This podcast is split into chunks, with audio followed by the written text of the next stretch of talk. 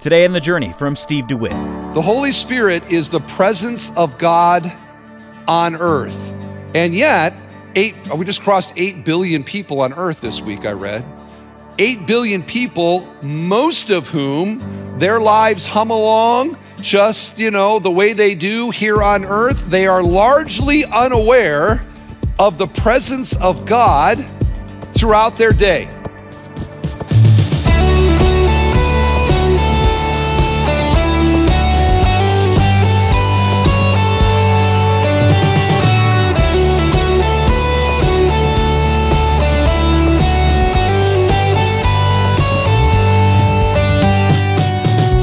Welcome to The Journey with Steve DeWitt, Senior Pastor at Bethel Church in Northwest Indiana.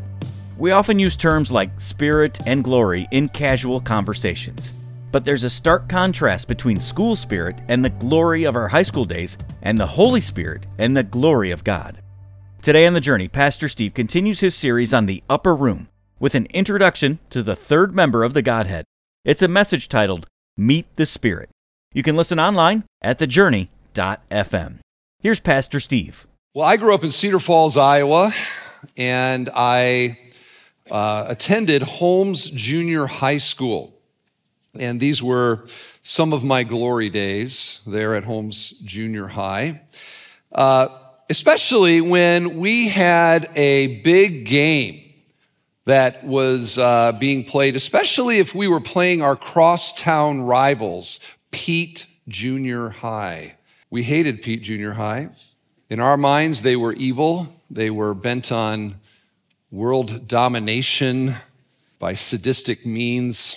They must be defeated for good to reign on earth. And that was our job at Holmes Junior High. And one of the things that we would do, and I'm not even sure if schools still do this, but we would have, especially when we were playing Peet, we would have uh, a big pep rally. Do they still do pep rallies, young people? Yeah, okay. People nodding their heads with gray hair, strangely. Uh, but uh, we would have a pep rally. And at the pep rally, uh, the, there would be cheerleaders who would get the rabble going. And uh, we would, you know, be led in cheers. Some of these cheers were chants, which by eighth grade we all knew by heart and would scream at the top of our lungs. And one of our favorites was a contest actually between two sides of the gym. And the one side of the gym would say, We got spirit, yes, we do. We got spirit, how about you? And then the other side would take it as a challenge and say, No, we got spirit, yes, we do. We got spirit, how about you? And then the other side would need to say it louder than the first side did. And this was sort of this uh, increasing volume contest until one side would break out in, We got the most. We got the most. And everyone would join in, and, and uh, you know, the principal would get on the mic and urge everyone to attend the big important game. A teacher would get a pie in the face. Uh, you know, the students were happy to be there for no other reason to get out of a class to go to pep rally. These were great moments in my life. And yet, what would happen all too often would be the evil forces of Peet Junior High would overwhelm the forces of good at Holmes Junior High, and the wicked would reign until basketball season when we had another chance to take them out. Sound familiar to anybody here? I don't know if this is a shared experience that uh, maybe you had growing up even maybe the chant in the cheer regarding spirit. And we talk about spirit, we often talk about team spirit, school spirit. We might even describe somebody as a free spirit. And what we mean by the term spirit is typically something about uh, enthusiasm or attitude. We might even use it religiously to describe an inward longing. I have this spiritual longing for something that is not satisfied. We might describe ourselves as spiritual beings. We mean by that the immaterial aspect to who we are. We were more than just bodies. And so we, we use the term spirit in many different ways, and oftentimes it's kind of vague and it is subjective, and it is often impersonal. Today, Jesus from the upper room introduces us to a spiritual person whose name is the Holy Spirit. And I would like for all of us to please dismiss out of our minds any sort of junior high understanding of spirit. We are talking today about the divine Holy Spirit. If there is a member of the Godhead that Protestant evangelical Christians overlook, or maybe are even somehow unaware and certainly under worship, it is the third member of the Trinity, the Holy Spirit. And this is a, uh, a theological tragedy, it is a gospel tragedy because were it not for the Holy Spirit, my dear friends, we would all be going to hell. We need the work of the Holy Spirit. And the Bible says that the Holy Spirit indwells every Christian. And, you know, kids try to understand how can God have an apartment in my heart? I don't understand it. And as you get older, you realize it's not that sense of it. But what it does mean is that the presence of God, God, that is God in us, that the Holy Spirit is with us every day, all the time. Imagine having a person with you every moment and you are unaware of it. Don't even think about it. I think our, our understanding of the Holy Spirit would take a massive step forward if we all collectively realize that when we're talking about the Holy Spirit, we are talking about a person. Okay? He, he is not a, a force like Buddhism or Star Wars. He is a he. He is not an it.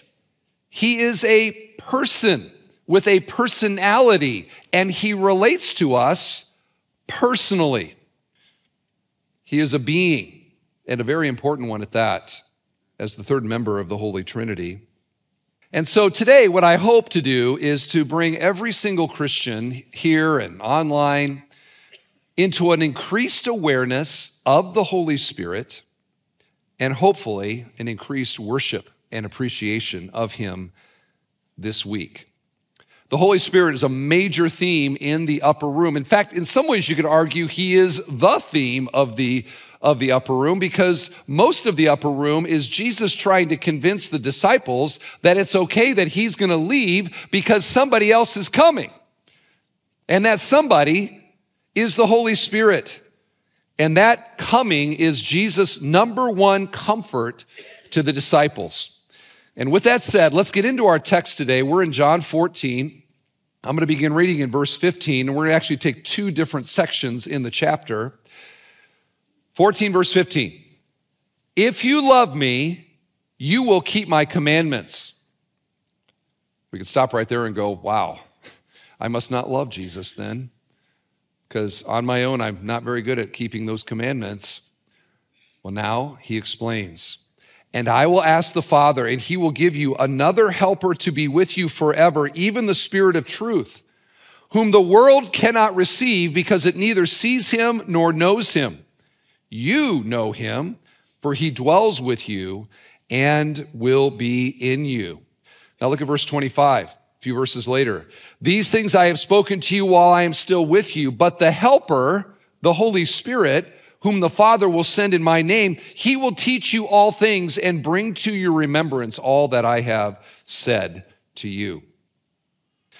All right, today I have seven things that the text here teaches us about the Holy Spirit. Each of these, I hope, inclines your heart to greater appreciation and worship of the Holy Spirit. I'm going to just walk through the seven. Here's the first one Jesus says, that he was sent by God the Father, this is the Holy Spirit, at the prayer request of Jesus. Look again, verse 14. And I will ask the Father, there you have it. I, Jesus, will ask God the Father, and he will give you another helper to be with you forever. Now, here we have a glimpse into the inner Trinitarian communication. Those are some big words, I know, But as we think about the Godhead, the Father, the Son, and the Spirit, do you realize they talk to each other? Okay?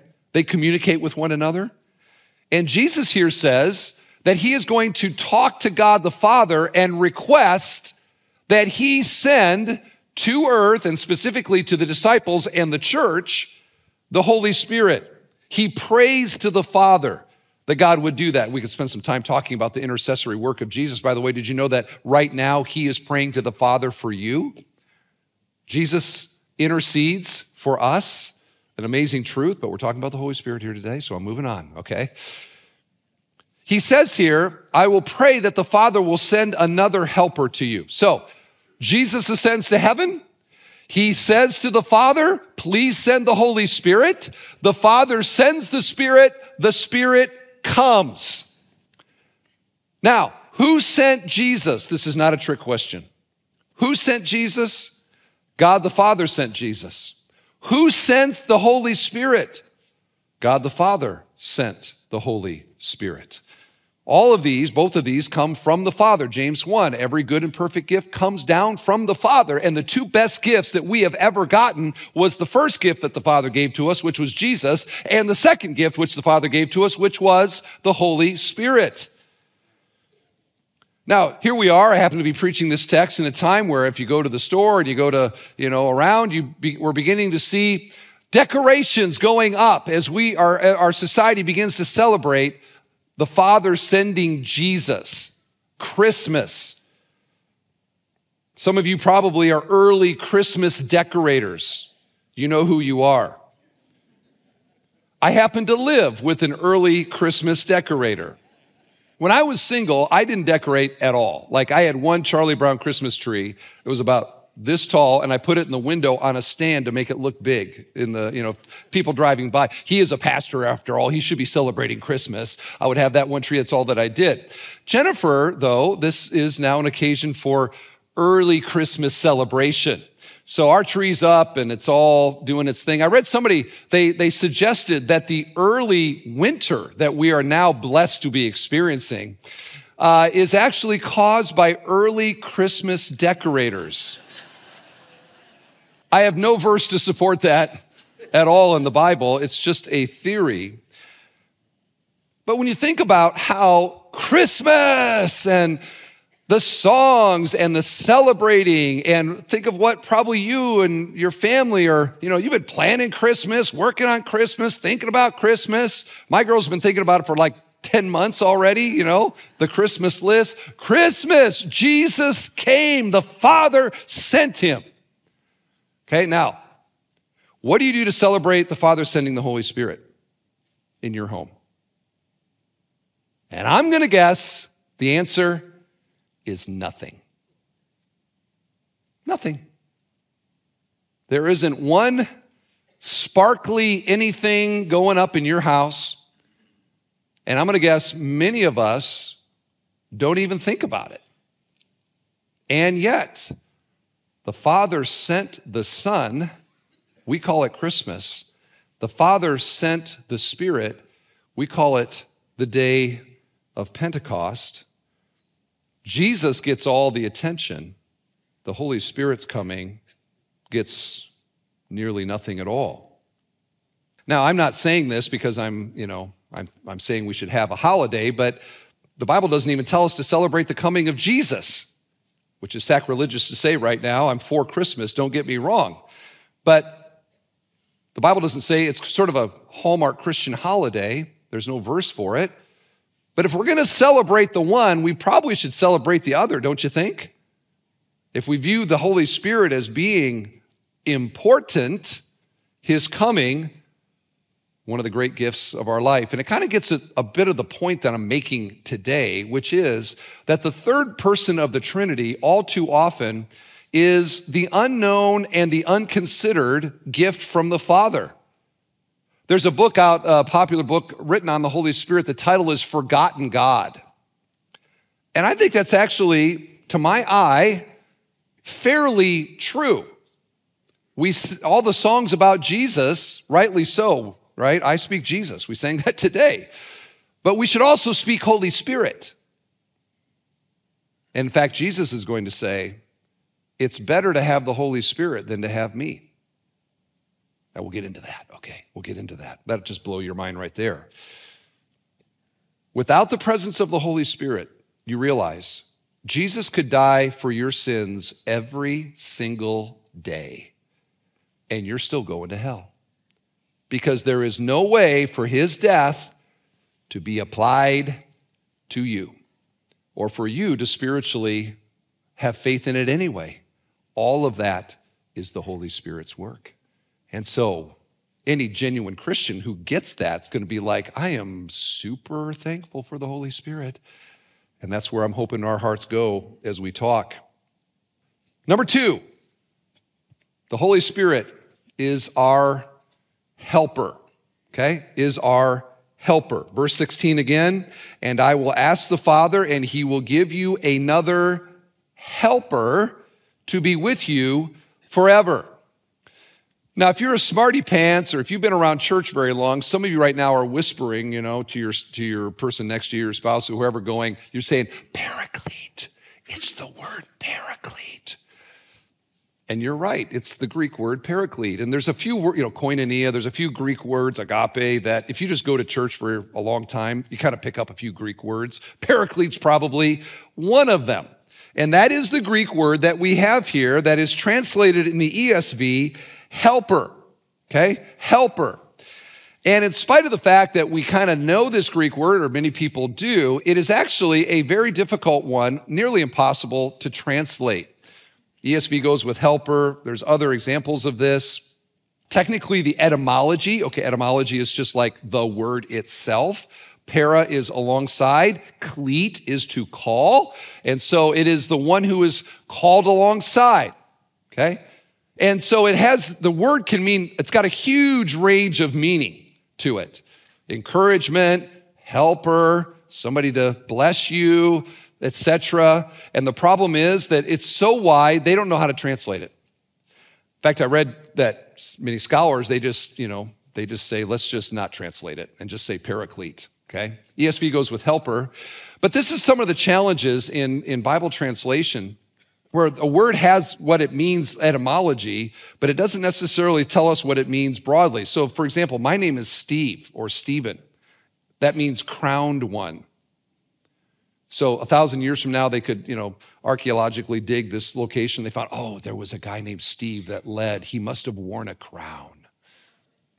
And I do occasionally, actually, at Burger King with my daughters. But that's about it. Okay, so as an example of how this isn't necessarily super easy to, to figure out.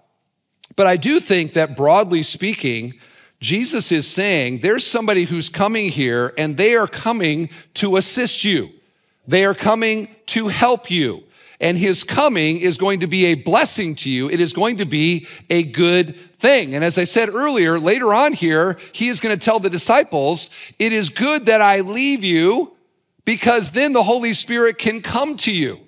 Jesus is saying it's better for you to have the Holy Spirit than to have me.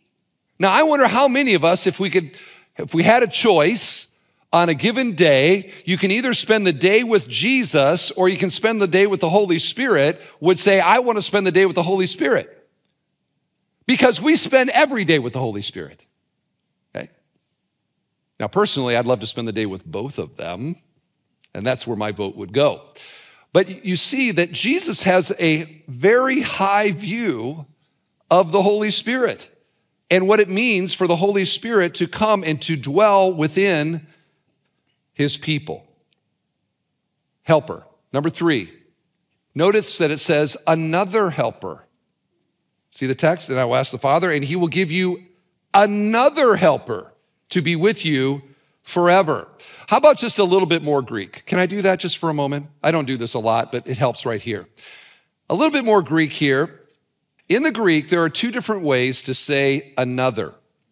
There's the kind of another that is another of a different kind, and there is a, different kind of another that is another of the same kind.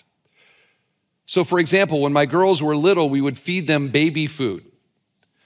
And if we fed them peas, mashed peas, which to this day I can smell it in my nostrils. they would do this, you know. They, no, I don't, I don't want any. But if we fed them something sweet, even, even young, they knew the word more, more. And what they mean by that is not, I want more to eat just baby food generally, maybe peas.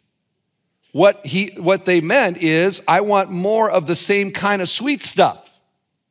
Another like the one before. And that is what this another means here. It is not somebody totally different. It is another helper like the one you already have, which leads to the question who is the one that they already have? And the third grade Sunday school class would all answer Jesus, right? And that is the right answer. The fact that Jesus is also a paraclete. In fact, John writes First John, letter, the letters of John, and in First John, he uses the same word and he applies it to Jesus himself. So Jesus is also a paraclete, and he is the first one. The Holy Spirit is the second. He is very much the same as the first one, and we should be thankful that he is. Number four, the Holy Spirit is the Spirit of truth. Verse 16 again, we're just wringing this verse out for all we can. And I will ask the Father, and he will give you another helper to be with you forever, even the Spirit, notice, of truth. So, one of the qualities of the Holy Spirit is that He is, remember, Jesus says, I'm the way, the truth, and the life. He just said that a few verses before, that Jesus is the truth. But here we come to find out that the Holy Spirit is also the Spirit of truth. And we know this is because God is a God of truth. So every you say the Father of truth, the Son of truth, the Spirit of truth, they are the truth. But when it comes to the Holy Spirit, one of the unique things that the Holy Spirit does is the illuminating, it's called the illuminating work of the Holy Spirit. And that's a, one of the easiest theological terms because it really tells you what, it, what he does. He, when it comes to truth, he turns the light on in our hearts. He helps us to understand to comprehend. I hope right now, even as I'm talking, that the Holy Spirit is taking the blah, blah, blah, blah, blah of, that I'm saying, and somehow in your heart is doing a work for you to apprehend what is divine revelation and to apply it to your life. It is the illuminating work of the Holy Spirit. He is the Spirit of truth. You're listening to The Journey with Steve DeWitt and the first part of a message titled Meet the Spirit. We're just getting started in our series called The Upper Room. But if you're just tuning in, remember you can always access every message in this series online at thejourney.fm.